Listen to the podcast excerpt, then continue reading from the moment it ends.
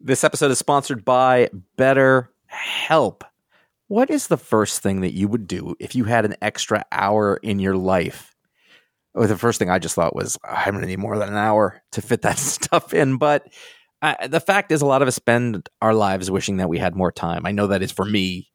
That's a big thing, uh, especially as you get older. um, and the question, you know, time for what? What would you do? Would it actually make you feel better? What is it that you feel you're missing? In order, you know, that that would make it better. Um, and and one of the ways to sort of help figure out that out is is therapy. It can help you find out what matters most to you so you can do more of it or focus on what it is that you're spending your time on that that maybe isn't giving you that that sort of fulfilling experience.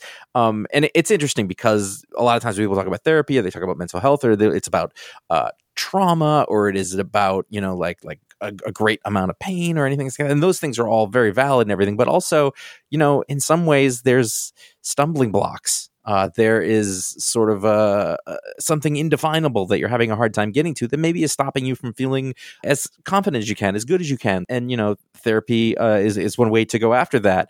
If you are thinking of starting therapy, you can give BetterHelp a try. It is entirely online, is designed to be, designed to be convenient, flexible, suited to your schedule. You fill out a brief questionnaire, you'll get matched with a licensed therapist. You may switch therapists at any time you like for no additional charge. Learn to make time for what makes you happy with BetterHelp. Visit BetterHelp.com slash iFanboy today to get ten percent off your first month. That is BetterHelp, H-E-L-P dot com slash iFanboy. iFanboy, Pick of the Week podcast, episode one eighty-two, sponsored by Discount Comic Book Service and Netflix, Act one.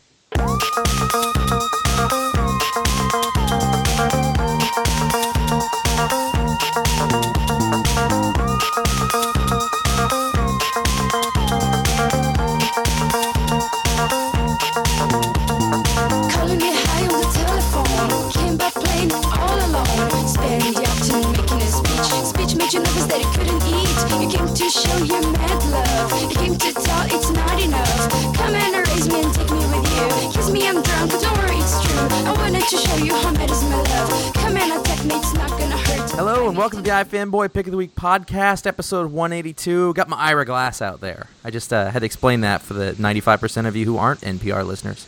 Um...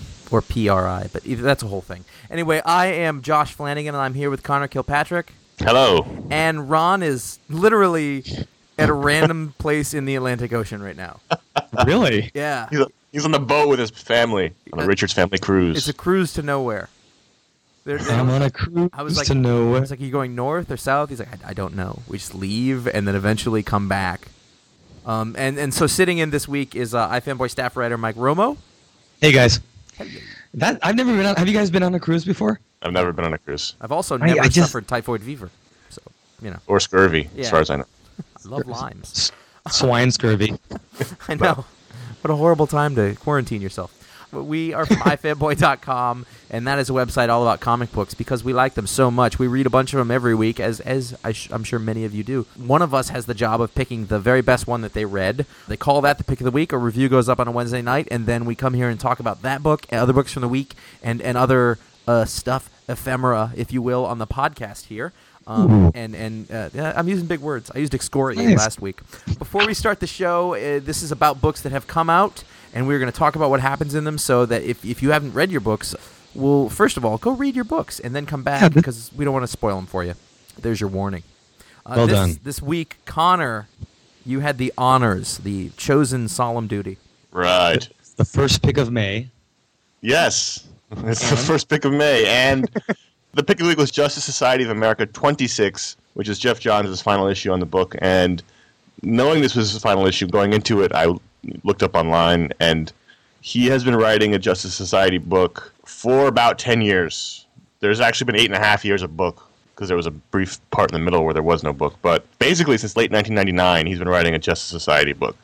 And this is a pretty momentous thing, because you don't really get ten-year runs on books anymore. When is this guy going to just buckle down and commit to something, is what I want to know. You know, fly-by-night operation, man. Oh. It's amazing to think that. I mean, and, and yeah, I'd sort of forgotten it. That really, I mean, it's he's been doing this, these characters for ten years. Mm-hmm. Amazing. That's incredible. He's been doing it about as long as we did iFanboy, actually. He's, he started just slightly before we did. So the entire length of the time we've been around, he's been doing this book. Even though this is only number twenty-six, before this is the book was called J S A, and they ran for seven years almost, and then this one's run for about two and a half, or a little more than two. So it's an amazing achievement, and you can really tell from reading this particular issue, which is just a wrap-up issue. It is a one-shot family party issue that he really loves these characters, and he's got a great affection for these characters, especially the character of Courtney, Stargirl, who he created to honor his sister who died in a plane explosion. And you can feel it on every one of these pages that he loves and he's going to miss these characters. He said in his interview, I think, with Josh that we did with him on the video show, that he would stay on J S A if he could, but he just feels like he's got other things to do. And he's been on it so long, it's time to move on to something else. But he just he loves his characters. And the thing about the J S A is they are always the family team. And every team in comics gets called a family. The X-Men are a family. They're not a team, they're a family. The Teen Titans are a family. All these teams define themselves as a family of heroes. But really, the only one that really acts like it or is portrayed that way is just Justice Society, in my opinion anyway. And well, there is the Fantastic Four, though. I mean, right, but they that's they are a family first and a team second, whereas the, the other teams are a team first and then a family second. Also, uh, no one talks about the Fantastic Four. Yeah, yeah. That book, that book can't catch a spark in a California forest in the middle of October. Like that, right. nothing. Nothing. So in this issue, we have the the previous storyline was Black Adam attacking the team, and apparently during that time, Courtney Stargirl's her birthday passed, but they were in the middle of fighting for their lives, so they didn't actually stop to celebrate it. So here, the team throws her a surprise birthday party, and it's basically just a big party at the house where you get lots of character stuff, and Johns gets to put his final stamp on all these people and their relationships, and just do the great character stuff that he's so known for, and, and just in a quiet setting without any punching, without any violence, without anything other than ice cream and hijinks and, and cake and, you know, just good stuff. It's just good relationship stuff all throughout this. He really got to say his final word on all these characters and the importance of the specific ones. And throughout the ten years, Courtney's started off as, an, as the new hero. She's a teenager. She's got braces. She was um, a legacy character from the old Starman. And by the end of the run, by the through, by the end of this ten years, she has really become one of the major pillars of the team. She is the, one of the veterans, even though she's a teenager. And that was really shown in this issue, where there's a shot of Alan Scott and Wildcat and Jay Garrick, you know, embracing her and calling her a veteran. And that's really those those are the three guys that are basically the Justice Society. So putting her in, literally in their circle puts her as one of the four most important people on the team. And he's really that's really been his focus through these ten years, and he really did a good job of that. You really got a good sense of that, that she's really important, especially to the younger heroes that are her age or possibly even older, still look up to her as the person on the team to mentor them and to teach them, and they present her with a nice gift. Let me ask you a question about that gift. Uh, it's a it's a portrait of the team, all the younger people on the team, and in it, Courtney is uh, obscured, which is No, odd. she's she's not actually in it. That's a billboard with her on it. Yeah, it's a billboard oh, behind her. Oh, okay. Yeah. That makes much more sense. Okay. Yeah. There's, they're standing confusing. in front of her billboard. Yeah. Okay. Yep. I get that. Okay, that makes sense. Thank you. Because I was like, why? I was like, oh, are they trying to say something to me by covering her face up? It's like the, the Beatles album. It's like, what's happening? Yeah. Is Paul dead? I think, yeah. Does she have shoes on? I can't tell. uh, one thing that I thought, Connor, I totally uh, agree with you. I also thought Dale Eaglesham's art was the same type of emotionality behind it, uh, behind the writing as well. They both care about these characters a lot. I thought the art was just terrific.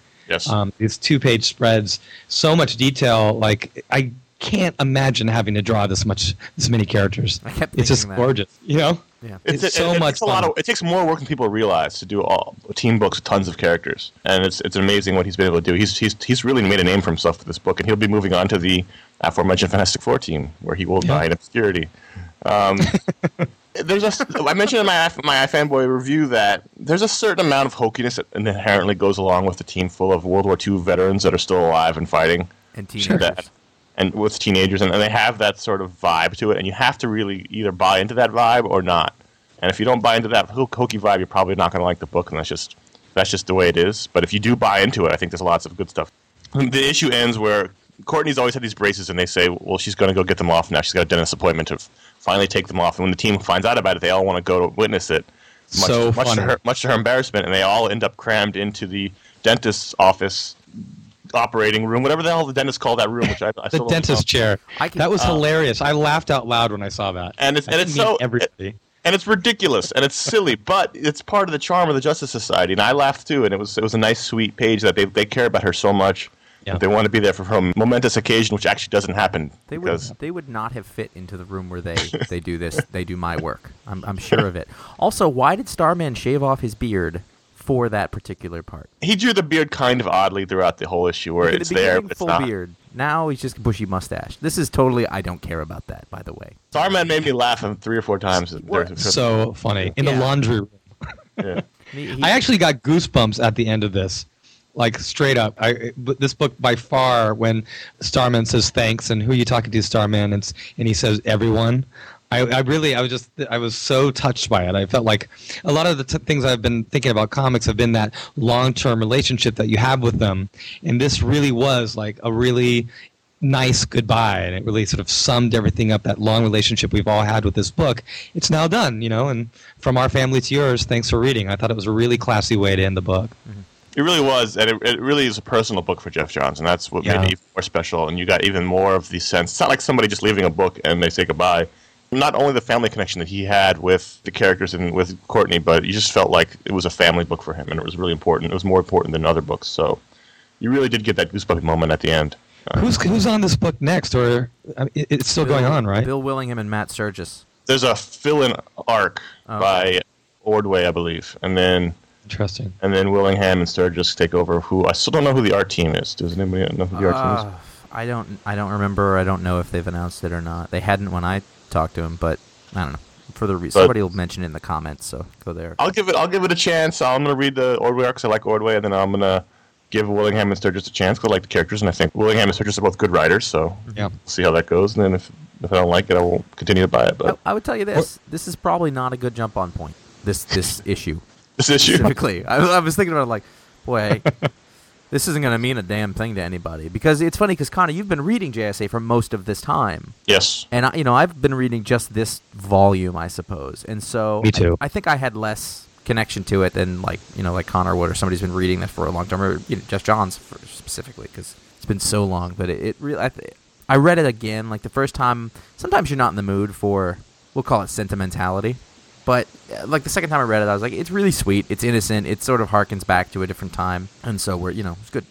You're a grump. Nah. Well, I did have to go to the dentist this week, and so referring to that never helps. It hit home. You didn't want to have to go to the dentist in your comic books. Yeah. You lived up to the billing, so that was that was really nice to see. It's really hard um, to do something like that. Finales in T V and comics, anything where you were there for a long time with characters for a long time is always tough to live up to the end.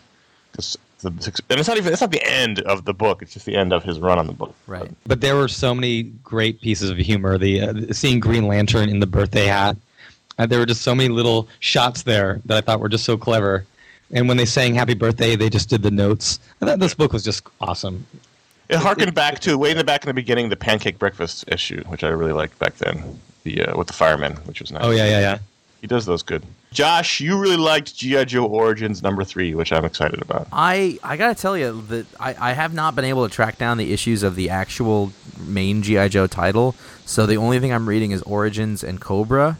And mm-hmm. every time I get to the end of one of these, I'm like, man, that's that's surprisingly good. It's almost too bad that it has to be called a G I. Joe book because of the stigma, I guess, that goes along with being named after a toy line. Right. Um, but... I just whatever the last G I. Joe Cobra was I read last week because I, I couldn't find it. And then this week I read G I. Joe Origins. This one was fantastic, and it also it was very involved with the G I. Joe that we know as opposed to the Cobra book, which you know almost doesn't seem attached. This one right. brings in a bunch of the characters.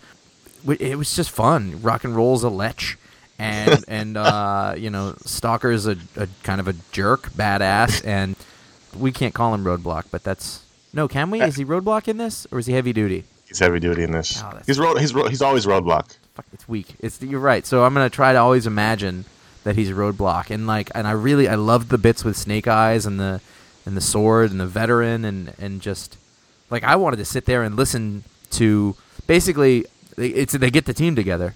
You get introduced to everybody. They're going on some mission to go meet these Chimera, who I, I assume will have something to do with Cobra at some point, in the middle of the desert, and Snake Eyes is still all bandaged up and theoretically in some sort of bad shape.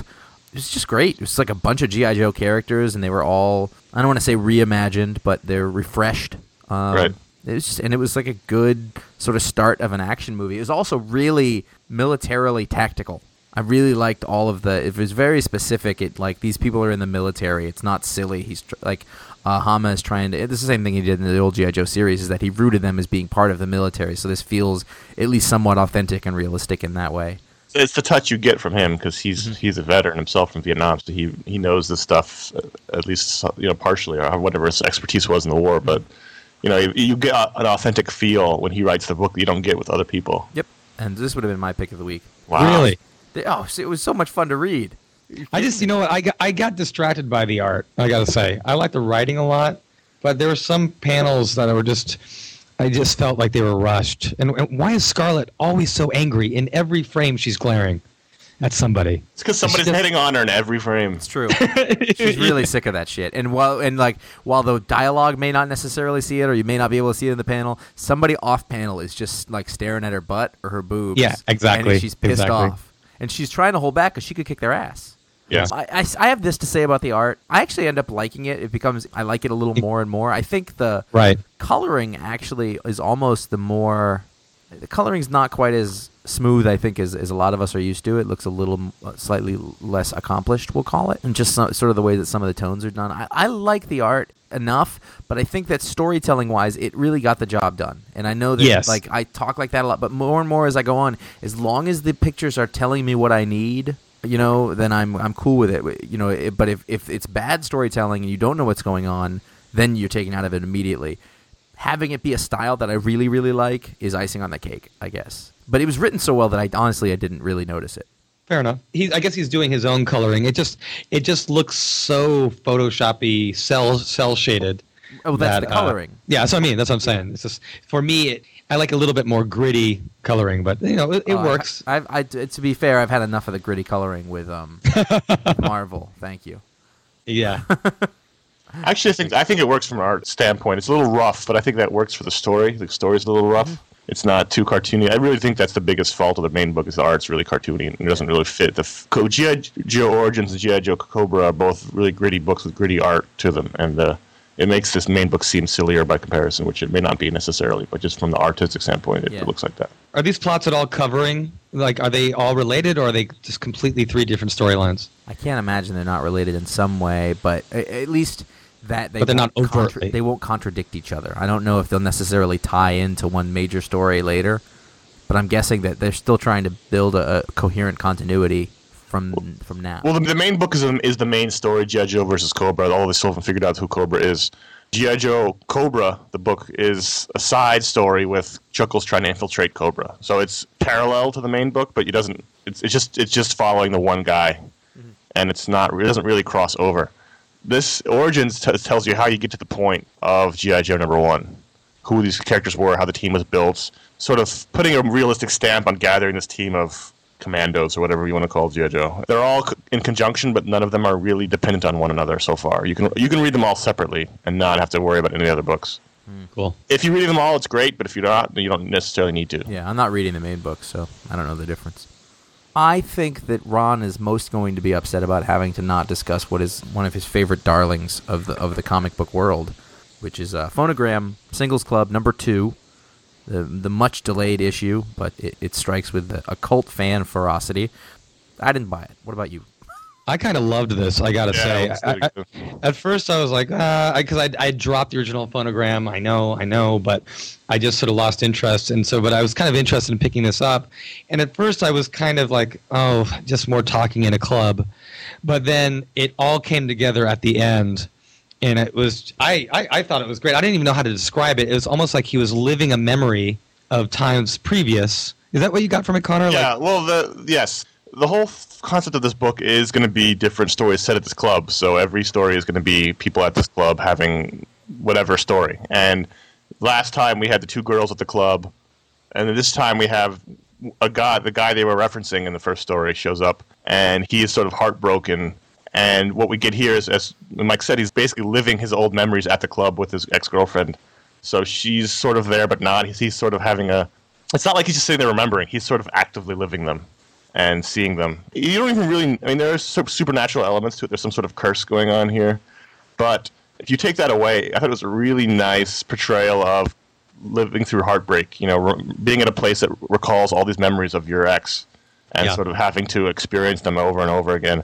And other people people try to talk to you, but you can't. You don't really care because you're in the midst of this remembrance, and you don't. You know, other girls try to flirt with you and dance with you, and you're just not into it because you can see your ex standing behind them as sort of in a sort of ghostly form. And it was a really nice portrayal of that.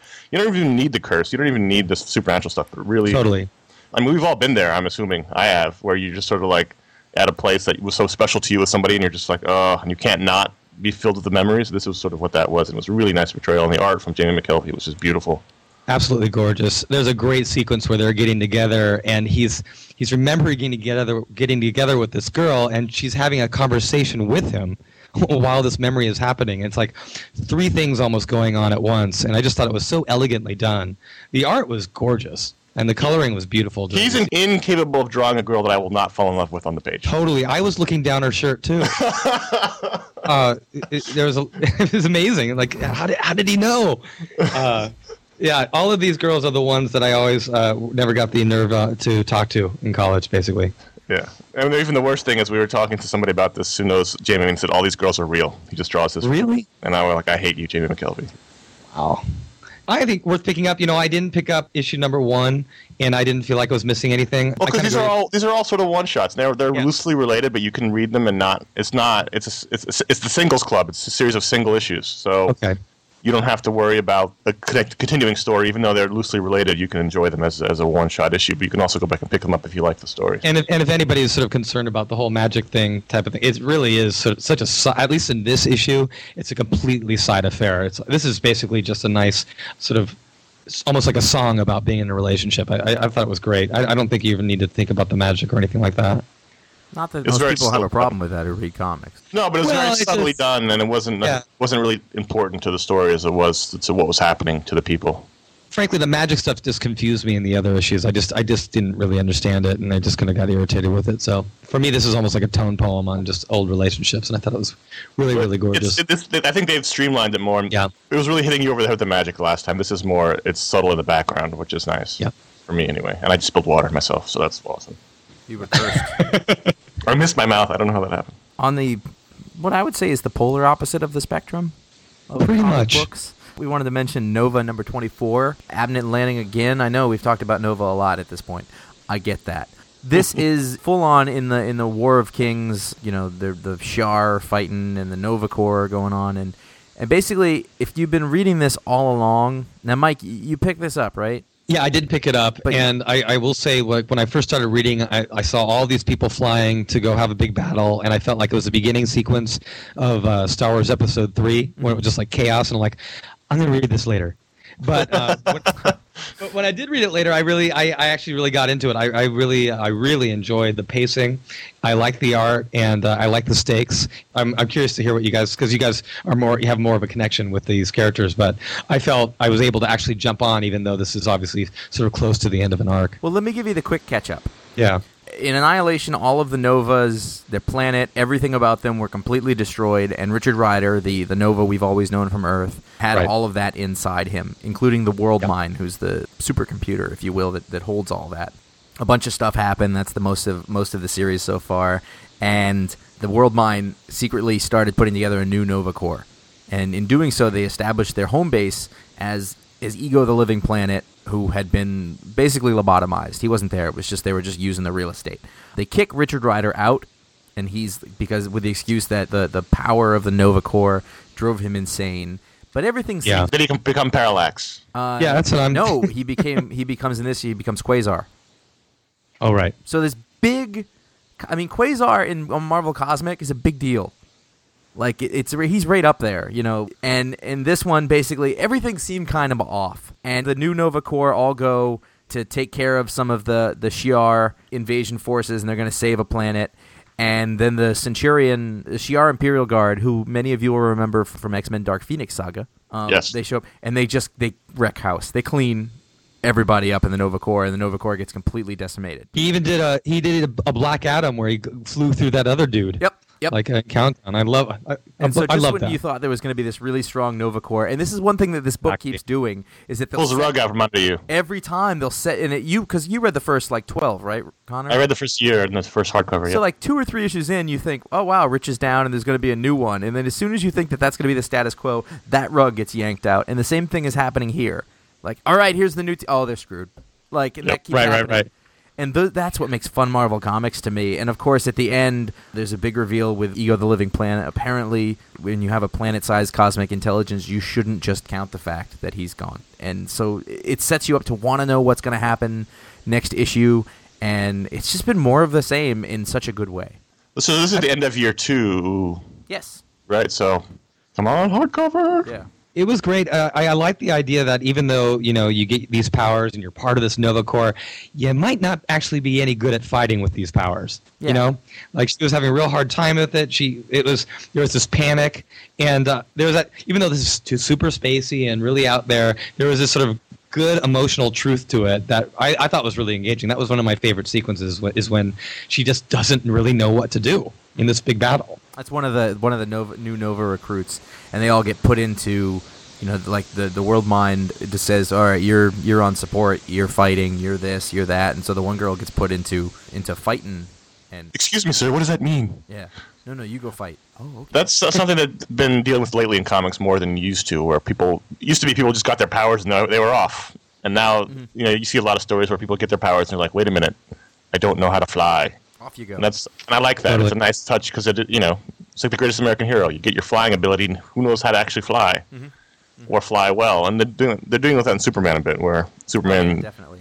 All the Kryptonians have their powers, but they don't really know how to use them like Superman does. So that's. I was excited about this book when I walked into my comic book shop. The owner had just finished this issue, and he and he was he actually said out loud, "Oh wow!" It was like that. and Every like, issue is yeah. like that. Ooh, that's awesome. That's good writing. I mean, it just it makes you want to keep reading, and that, and that's the trick, to be able to deliver a story that is fulfilling and interesting through those twenty-two pages or whatever, but then leaving you wanting more at the very end. I mean, that's that's great writing. It's well, awesome. I think what I like about it, and we talk about it in sort of a, it's almost like a throwback-y kind of book, is that yeah. it, it, like reading it in issues is actually incredibly satisfying. Like, it's a great issue read. I'm sure it was a great trade read as well. Yep. But uh, it works both ways, and, and that that's yeah. that's a skill. You get rewarded for going with issues, and that is not always the case. Mm-hmm.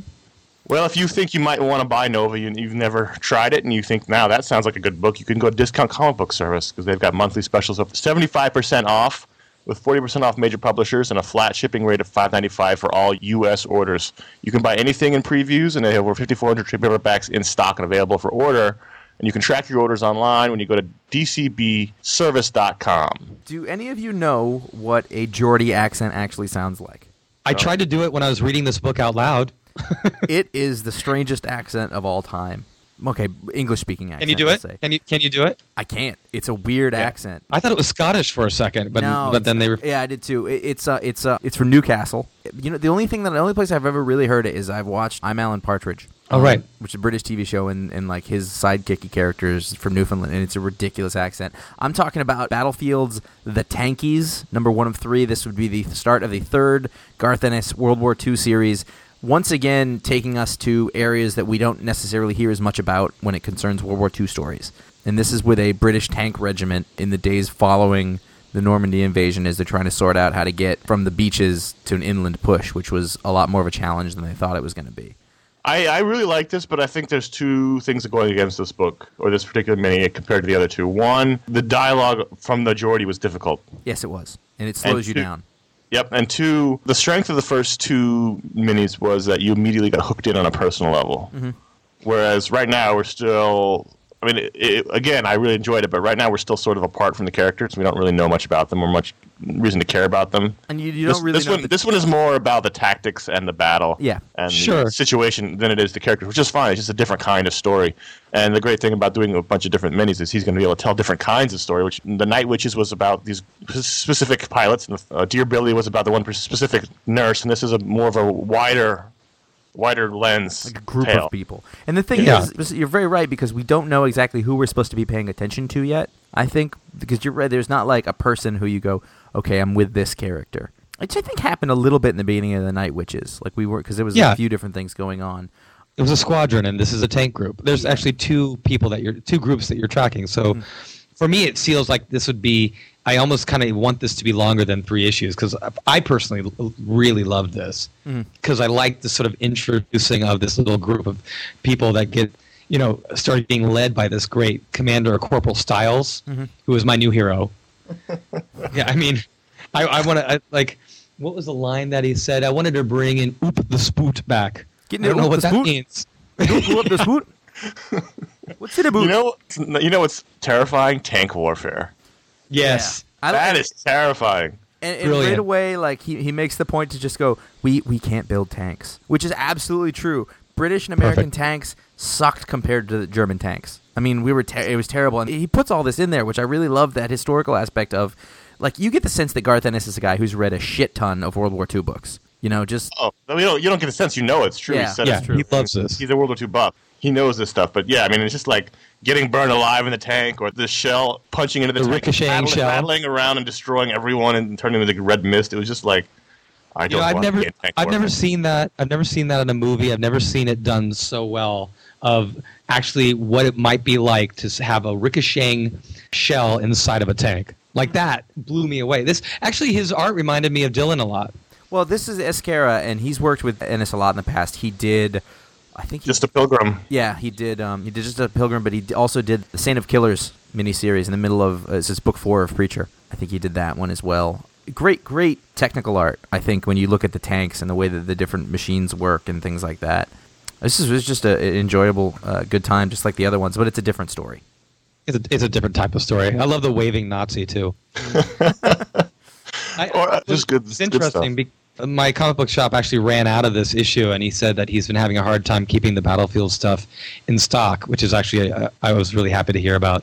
I can't that imagine annoying. that's uh, typical. No, well, I, I mean, we've been. I think we've talked. You guys have talked about these books, almost every single one that has come out. So maybe we, maybe you're doing some good. Well, they've been great. It, and the you know the other side of it being that Connor and I specifically are very biased. We love these kinds of books. Yes. And as yeah. long as they keep coming out of this kind of quality, like every time they come out, it's exciting. It's like, yee! And then he went from like one, you wait two weeks right to the next one. Yep. Oh.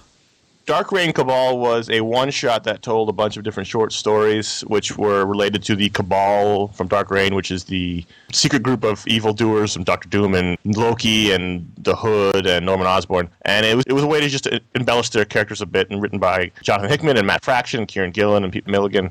And it was worth noting for me for the Doom story written by Hickman, which was fantastic. And it was basically Doom's fantasy about how this whole thing's going to play out and how he destroys the entire group, and he has Emma Frost and Loki as his concubines, and it was just a it was a great great great look inside Doom's head. And Hickman seems really tuned into this Fantastic Four group of characters, and especially Doom, and I was laughing out loud because it was just like, you know, what does Doom think about? Doom thinks about destroying everyone, even the people he's working with at all times. And it was a, it was a funny sort of And it, and it took you a couple of pages to figure out that this was actually his fantasy and not actually happening. And it was a really nice tale. The other tales were good, too. Everything was good. It was a nice, solid one-shot that gave you a look at these characters. But the Doom story had me laughing, and it had great art, and it was just a really funny look inside Doom's head, which is always an interesting place to go if it's a good writer. It seems like they're doing these kind of things a lot, which I have historically avoided because they're historically not very good. But I guess this one was good. They they put better guys on it. That's their, that what they've done now. Is they've put the, they realize they can't just fop it off on anybody and have it sell. They have to put quality people on it. Yeah. The downside of that, though, is it's really harder. It gets harder for people to break in because that's where you used to t- they used to test people out. Right. Well, the door's closed. Didn't we talk about this last yeah, time? The door's closed. You're screwed. You better you better learn how to juggle or something. The one release I was most looking forward to, but also the most weary of, was Sherlock Holmes number one from Dynamite, written by Leah Moore, who was I think Alan Moore's daughter, right? Yes, and John Repion, her husband. Yep, and an art by Aaron Campbell. And Sherlock Holmes is one of my favorite fictional characters. If I had to make a list of top ten fictional characters, he would definitely be in it. I've read all of the Conan Doyle stories. I've watched hours and hours of the Masterpiece Theater mo- movies, and I love Jeremy Brett. So I was really looking forward to this, and I really, really enjoyed this. This was a nice opening. Did anybody else read this? or was it? Oh, what, wow. what, what a great great surprise. No, I, I picked it up, and I got to say, I thought the coloring was really, really nice. Just the, the first couple of pages uh, really set the tone. And I thought the writing was, it really felt like a Sherlock Holmes tale. And I, I thought the reversal at the end, I was, re- I was really surprised how much I liked this book, to be honest. I, I always, I love Sherlock Holmes. I've not, never read the books, but I've always watched the series, like you, you, had, you had mentioned. Mm-hmm. And, uh, I really like the Philadelphia Eagles. Never watched a game. Yeah. But never watched a game, but I, uh, appreciate the, uh, costume. Uh, and the, and the, that ball that they, they throw. The pictures look good. The costume, but, um, Mike, the costumes. Yes, exactly. Yeah, sorry. I'm, uh, I'm ever since I got sports here. Don't um, get married, man. You, you never watch sports. Basically, the story of this is, you know, there's a sort of standard mystery in the beginning where someone asks Holmes for help. He's been threatened with murder. He's gonna be. He's getting a letter saying he's gonna be murdered this on this date at this time. So the cops are all in his house, and Holmes and Watson are there. And basically what you get is a locked door mystery, and, and it, the twist is that Holmes is locked in the room with a dead guy and a, and a smoking gun, and he doesn't know what happened. So now the only logical conclusion is that Holmes shot this guy, and now Holmes has been arrested. So now he's going to have to figure out from jail how he was set up and why he doesn't remember what happened. And it was a really nice twist. Holmes is not in the power position now. He's he's going to be behind bars. And it was really, really strong, really nice twist. I got to the end and I was like, oh, interesting. Totally. It's and, rare when Sherlock Holmes says, I don't know. Yeah, he said, he said I, what is the line? It's, I, I don't know uh, what to do. And that's something you don't ever hear him say, which is nice. Mm-hmm. Um, um, really cinematically drawn. I thought the pacing was really nice. I I, I will keep reading this. The only thing I, I actually wasn't planning on reading it, but I liked it. The only thing they have to do is they have to avoid the dynamite problem, which is is after our first couple issues, the lateness really kicks in. That's the problem that Zorro and Lone Ranger both had, and I've ended up moving the trades on them simply because it's been taking forever for the issues to come out. So yeah, same here. Hopefully they, they won't go that route. It's different people. I mean, the Garth Ennis books have come out like clockwork, so you never know. No, I know. Just these these licensed books, particularly, it's sort of like this family of licensed books, um, and they're all different. In, I gotta you know. tell you, I, I saw the Cassidy cover. Yeah, it's starting to get to me that every book from Dynamite has a Cassidy cover because I can't make any judgments on what the book looks like. I literally was going to ask that. Is does is just the Dynamite only have Cassidy do their covers? Yeah, it's it's kind of funny. Let somebody else get some work in, you know. I, I am a little over it. like yeah. I'm like, okay, I, I want to know what else can, because I don't ha- you know I don't get any sense that any of these books are any different from one another. I guess because the covers are all related. Mm-hmm. If that means anything to you, but that's a marketing thing. I probably sell more Total. by having him do it. I always feel like the interior artist should get a shot. You know, I mean, he's working so hard on those pages, and he's going to know the essence of the story better than some other artist. Right, but that's well, how they sell the books. They sell them on yeah. space. Yeah. Cassidy's artwork. So he's basically wrapped him up. He doesn't do anything else but these covers. So if you want his artwork, you have to buy them. That's that's their business model. Which okay. Luckily, they're not stuffing him with crap. That's true. I suppose. Green Lantern number forty. More preluding of Dark Knight. This is the Agent Orange storyline. How long is this prelude, man? Okay, listen. It's been preluding for half a year. It's fine. Listen. We talked about this last week or last time one of these issues came out, and Connor and I, I kind of agree with you at the time that you're ready to get on with it. I think I've had a slight change of opinion in the fact that the more that I think about it, and the, I, I like the long-form, deep storytelling. Totally. And I, th- I think that sometimes the impatience gets to me, but if I had to choose, as long as I'm not feeling like each, each issue isn't going anywhere, I enjoy it. So like this issue, for example, I understand now what the deal is with Agent Orange, which I don't think I did in the last one. Can you tell it to me, please? Yeah, it's really it's sort of interesting. There's only one, and what he does is he absorbs other people and other things. So, like, if a, a lantern of any stripe goes in there, he absorbs them and, it, like, takes on their essence, and then he makes an, an orange, light-colored construct that is what is left of that person to serve in part of his core. There's only one. It's Larfleeze. He's the, the orange lantern, and he's greed, so, all you know, he, there's only one of them, and everything else is his, and he owns them. So he's it's his deal to, like, take up all of the power, and I think that that... I don't know, it worked for me. I really liked it. It's different. I, I like that each of the lanterns, instead of just having the same power but a different color, right. uh, each each lantern has a different manifestation of that power, I guess. I was confused because issue number thirty-nine, mm-hmm. it was just straight up Blackest Night. Yeah. And then forty, it was we're back to prelude to Blackest Night. So I thought I thought That's... we were actually in the story. I, I, no, no, no. Blackest Night starts with zero. It's we're still we're preluding. We're preluding yeah, okay, now. Okay, so that must have been a misprint in the last issue. What did you guys think of Philip Tam's art? I don't like it. I can deal with it. I, I, it's I not like my favorite. It. In two thousand nine, large... Josh has decided art doesn't matter anymore. He's... No, I do. I, I don't I don't mind it so much. It kind of worked. I really think that the green-blue Hal Jordan is interesting, and this has like this big sort of sweeping cosmic-y feel. It's not my favorite style, but I haven't had a problem with it. There was a couple of issues that he did of um, the crisis, right? Revelations, and I thought it was really muddy and not good. But I, I haven't minded this as much as I thought I would because I didn't I didn't like those issues that he did before. Now, who are the controllers? They are the the sort of other. They were they were like a rival Guardians. They were the ones who came up with the Manhunters. All um, oh, right, that's the right. The Guardians came up with the Manhunters. Oh right, right. But they took them over, I think, or so. They they were the ones who controlled the Manhunters. They wanted to have their own sort of core. Because um, I was I was with the book, and I, but that whole sequence when that battle started happening, I actually had some storytelling problems. I couldn't figure out who was who and who was being eaten I, and getting absorbed. Yeah, you know what? I and I understand that. I didn't get lost, and I guess that's why at the end I was like, hey, I didn't get lost. I got it. So that I was kind of impressed by that because it would have been really easy for me to do that. But I think with less, like if you were less, you know, knowledgeable about what this stuff is, it could have been a little loss-inducing, I suppose. I liked it. Yeah. Well, it's not all about our opinion. You can also sh- tell us your opinion, and we can talk about it on the show here. So if you go to i fanboy dot com, you can make your pull list on Monday, and you can rate and review your books when they come out on Wednesday.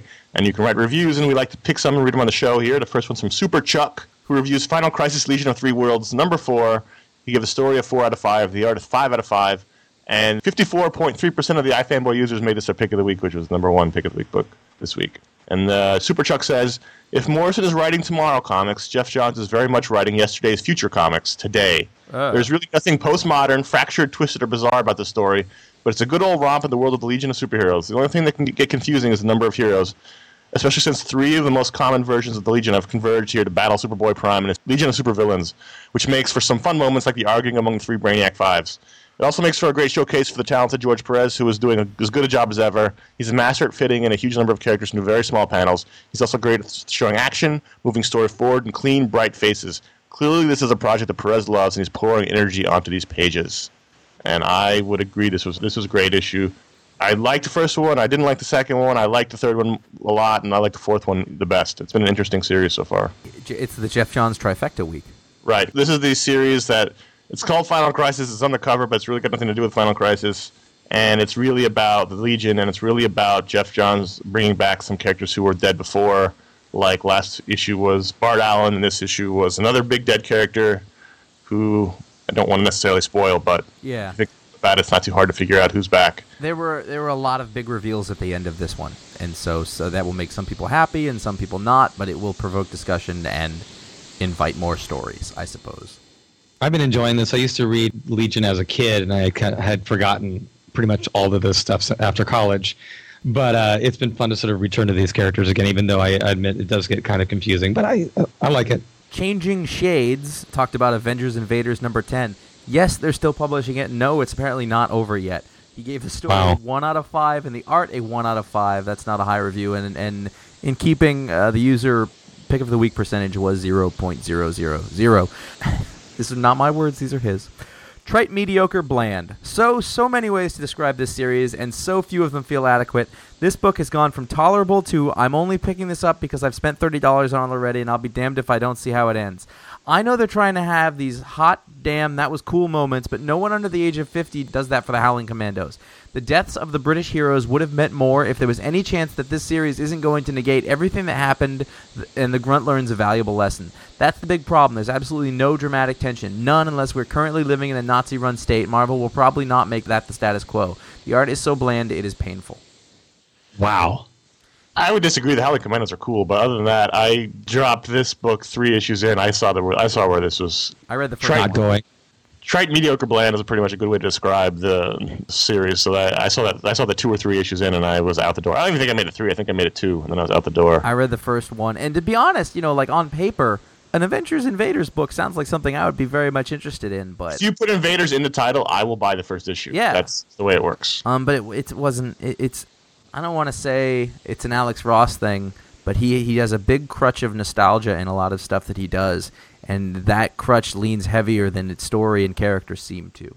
I don't think that's the reason. I think this, it's, okay. a, it's all about the co-writer, because it worked fine in Kingdom Come. This is more like Earth X, where yeah. that was also very bl- mediocre and bland, and it's just depending on who's writing his idea, who's fleshing his ideas out.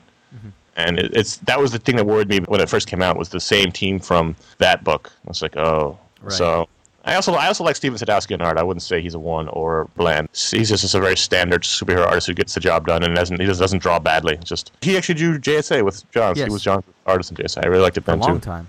Yep. You can get yourself over to Netflix. There's over one hundred thousand titles, no late fees, free shipping both ways. They got the Blu-ray titles if you have that capability. Very fast delivery. Most of the stuff will arrive to you within a day. And you can get plans starting from four dollars and ninety-nine cents. And you can get a free two-week trial at netflix.com slash iFanboy. It is a cornerstone of my media existence. That's what I I will. Defeated Gettysburg. Woo! Oh, nice work. Well done. Well done. I tried to. One get Friday night, I just said, "Fuck it, I'm not going out. I'm not doing anything. I'm just going to sit here for six hours and watch this damn movie." Was it good? It was clearly a T V movie that was upgraded to to film release, but it was it was good. Hey, let's not forget that the twentieth Maine and Joshua Chamberlain are the reason that the Union stayed together. Yes, Josh from Maine. All right, email time. Dave G. writes and says, "What kind of impact will digital comics, whenever they arrive, have on the comic book convention? Both of the small and large varieties. Is buying paper comics essential for con enjoyment, or is it the comedic joy of watching a stormtrooper figure out how to go to the bathroom? I guess we will always have trades and O G Ns to pick up, but what will fill quarter boxes? Thanks in advance for your insight." And then there's a second question. Let's do the first one. No, it won't make. Won't have any impact at all. No. Most of those quarter boxes are full of stuff that's ten years old or more anyway. Trade paperbacks. I don't see a lot of new comic buying at conventions. There's some. Obviously, there's some. It's there. But for the most part, it's old stuff, and it's trades, and it's toys. Yeah. And it's, it's bigger and it's, the pan- it's the panels, and it's sketches, and it's it's almost the, the buying of the comics and the spe- is so small, and then the buying of the new comics is a smaller part of the comics. So it's such a small percentage of what happens at the con now. It's actually kind of hard to find new comics at the con. It is. Yeah. Yes. You don't really get a good deal on them, so there's not really much benefit no. to buying them there and then lugging them around. And it's about meeting people. And it's about companies doing business and, and, and seeing things and buying original artwork and, and looking at all that stuff. It's so much more than, than the issues that come out every week. So n- no, no, none, almost. All right. The second question is, has Connor had a chance to watch any Brave and the Bold cartoon? What I have seen of it, I think it has done some really interesting, fun stuff with all sorts of D C characters, particularly teaming Batman up with a heroic Joker from another Earth. I watched a lot of it, and then it disappeared. I had on my D V R, and it just stopped recording at some point. I don't know what happened, but I didn't really care enough to investigate. But I liked it. It was all right. I sort of had it on in the background while I did other stuff, and depending on how good the episode was, I was how much I paid attention to it. There were some interesting things. The fantastic Aquaman, who was like the, the most vain man on the planet, which was a nice, interesting characterization of him, and he was very funny. And the most interesting thing is they use a lot of obscure characters, which you wouldn't think, like Bawana Beast and Gentleman Ghost and stuff. But other than that, I thought it was, it was okay. The animation was fantastic. Gentleman Ghost, that sounds yeah. awesome. Next up, Glenn from Texas has a question, probing into our darkest secrets. Action figures, who collects them? Where do you get them? Do you favor buying them from the internet or using your L C S? Do you just grab whatever catches your eyes, or are you collecting all from a series? I don't know. It sounds like somebody wants to be validated.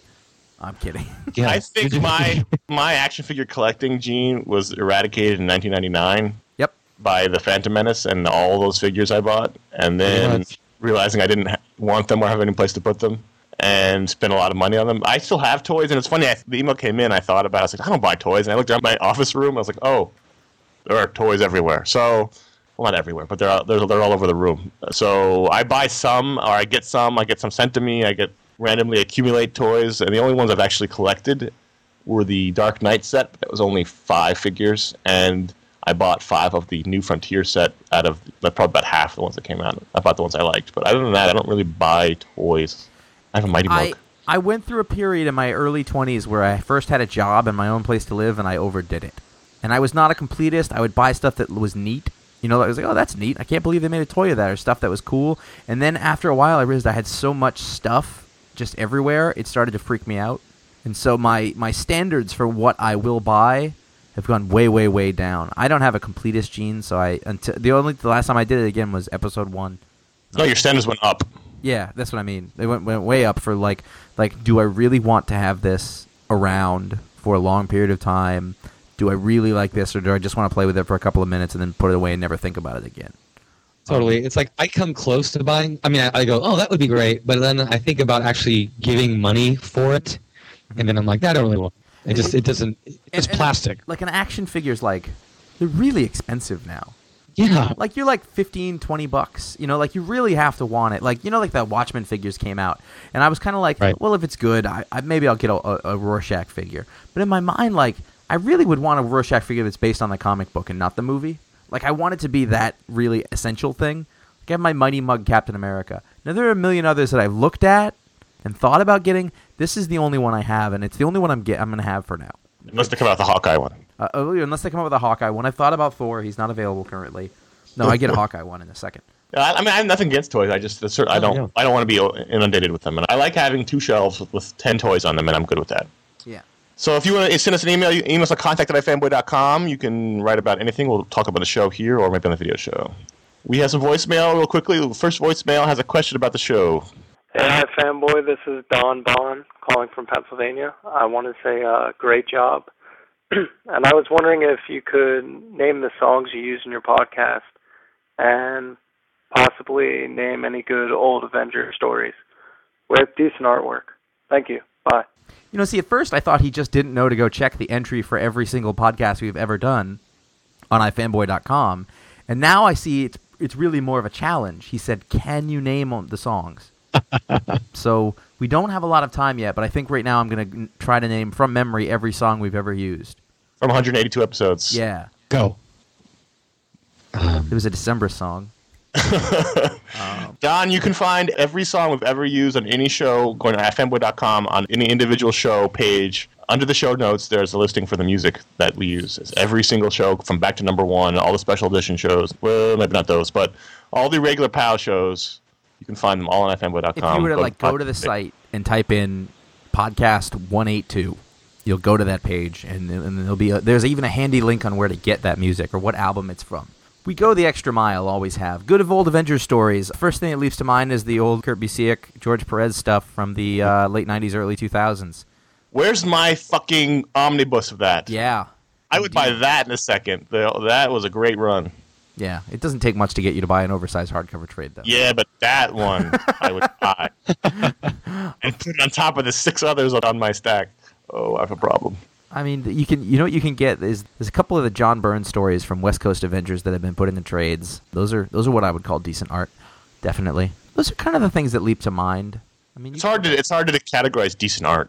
Yeah, you know, yeah. Like I love all those. I don't know, Josh does too. All those late eighties, early nineties stories where it was like Ron Friends on art. And yeah, but those were good books. Those are great stories, but I don't know if you would think that was good art. You know, it's it's it's very old school, so it depends on what you think. But if you were if you want good stories, those old Avengers from that period of time, where you know Captain right. America was the captain and Thor right. and three hundred, yeah, good stuff. Oh, that's a really good stories. Doctor Druid, Namor, She-Hulk, Moondragon, and the Black Knight. Moondragon, not yet a lesbian. um, All right, our next voicemail has a plea for everyone. Hey, this is Craig calling you from Cincinnati. Uh, yeah, I got my membership pack yesterday, and uh, it rules. I love the random comic book, the buttons, stickers, awesome. Um, and if you want to play this on the show, let me just encourage everybody out there, you know, become a member. You know, these dudes put a lot of effort into this content, and uh, so, yeah, let's keep it keep it hype for them. So, uh, yep, good job. Love the show. Later. Well, well, thank you, Craig. The reason that he got his pack is because we finished sending out most of the member packs now. I think everything, you know, up to a certain point, of except for the people who've joined very recently, should have gotten their stuff, or if they haven't, they will soon, unless you're in another country, and then we sent it off, so who knows if it'll ever get to you. Because everybody who signed up for membership before Monday, before the show came out, got their packs in the mail, and most people got them if you're in the U S. People in the international takes a while longer, but everyone's in the mail, so if you signed up and you hadn't gotten it yet, we are on first-name basis with the people at, at Connor's local post office. I can tell you that much. And and, and they and, love us. I wanna, oh, you guys do. Back. The people behind Two big us. Boxes. um, he's not wrong about the, the membership, though. We really, really appreciate that. We appreciate it, Craig, and everybody else. Like, and I'm going through the envelopes. I'm looking at them, and I'm thinking, my God, you people actually all donated, you know, your own money to help us do this show, and it's like extremely touching. Like I get this big stack of envelopes, and you know, sixty, seventy, eighty people at a time. I'm just thinking, wow, you really that's that's such a big deal. But I don't want that to make it sound like we don't still need more stuff. I started. It's funny. I started off the beginning of the show with a bad Ira Glass impersonation, but you know, we do still need help. You get, you know, you're literally the members are the people keeping the lights on, and you know, and it'll go to a certain extent, and and we appreciate that. But we need more members. We need more people to help. You know, we're not just putting icing on the cake at this point, I suppose. It's definitely something that's important. So if you want to help support the show and and keep things going in the way that you are accustomed to, if you like the stuff that's going on on the site and the podcast, video shows and all of that stuff. The best way, besides checking out the sponsors and making sure you do that, is to become an iFanboy member. The way that you do that is you go to i fanboy dot com slash store, and you'll see different ways that you can do that. There's a there's two levels, either four dollars a month or forty-two dollars a year, and that'll get you a prize pack, which is a, a sticker, some buttons, and, and a random comic book, or the or the ten dollars a year, one hundred dollars a month, and when you get the iFanboy membership t-shirt as, as part of that. We try to get the stuff out as soon as we can, but there is a bit of a delay on some of that stuff. But you are doing it to help support us. Also, you know, uh, you've probably noticed we've been giving out prizes like mad. In fact, we have even more to give out very soon. We have one member just got an original page of, of Mike Allred art. So, I mean, that's awesome. What, you know, you didn't have to do anything but just sign up. So, you know, the main reason to do it is if you want to help things out and you feel like you want to take part of it and, and have a hand in keeping things going. We really very much appreciate that. And uh, thank you. If you have more voicemails and you want to send them in, that's eight eight eight FANBOYS, which is three two six, two six nine seven. Yes, also, uh, just all in, in, in, we're talking about content this week. The uh, Wolverine show came out, the Wolverine movie, and we did a show. So th- I, my sentence was not untrue. Special edition podcast with me, Connor, and Ron talking about the X-Men Origins Wolverine. It's right below this fun on the feed, so if you're listening here and you haven't heard it, just check back on your aggregator. It should be right below this show, or you can go to iFanboy dot com and stream it directly, or download it directly, but the special edition X-Men Origins Wolverine show is available right below this one. Mm-hmm. And next week is Star Trek, with the big J J Abrams reboot of Star Trek coming out. And if you're planning on going, it'd really help us out if you want to buy your tickets through iFanboy dot com with this Fandango banners on iFanboy. If you want to purchase your tickets, pre-order them now or on the day of or whenever. It would really help us out if you go through the Fandango banners on iFanboy dot com. And next week you can look forward to a special edition show on that. Josh, Ron, and I saw it already. And we're going to record one soon, and we'll probably be out on the day of the release, so check on Friday or the weekend. You can hear that show after you've seen the movie. Mm-hmm. Cool. Check out iFanboy dot com for the Pick of the Week review and more in-depth comic book discussion and all the important news and discussion topics that we decide to throw up on the website. Look at iFanboy dot com about to see the social networking links. And while you're there, go to iFanboy dot com slash store and iFanboy dot com slash Amazon. I just replaced my bookmarks with those links. Um, it's really easy, so do check it out. Call. You can get the new iFanboy limited edition shirt. You can pre-order that. The Power Responsibility shirt, which may have something to do with another character. We're not sure. It's a kind of a complete coincidence. But you can check that out at the store. You can get it in red or blue, depending on what sort of a season you are. I'm a winter, so I went with blue. And if you nice. missed out on the on the Herm shirt, which I, I wore mine yesterday, you can actually no, I'm wearing it right now, which means I didn't change. um, send it, those are all sold out, but if you want one, make sure you send us in an email, and we're trying to see if it's worth ordering more.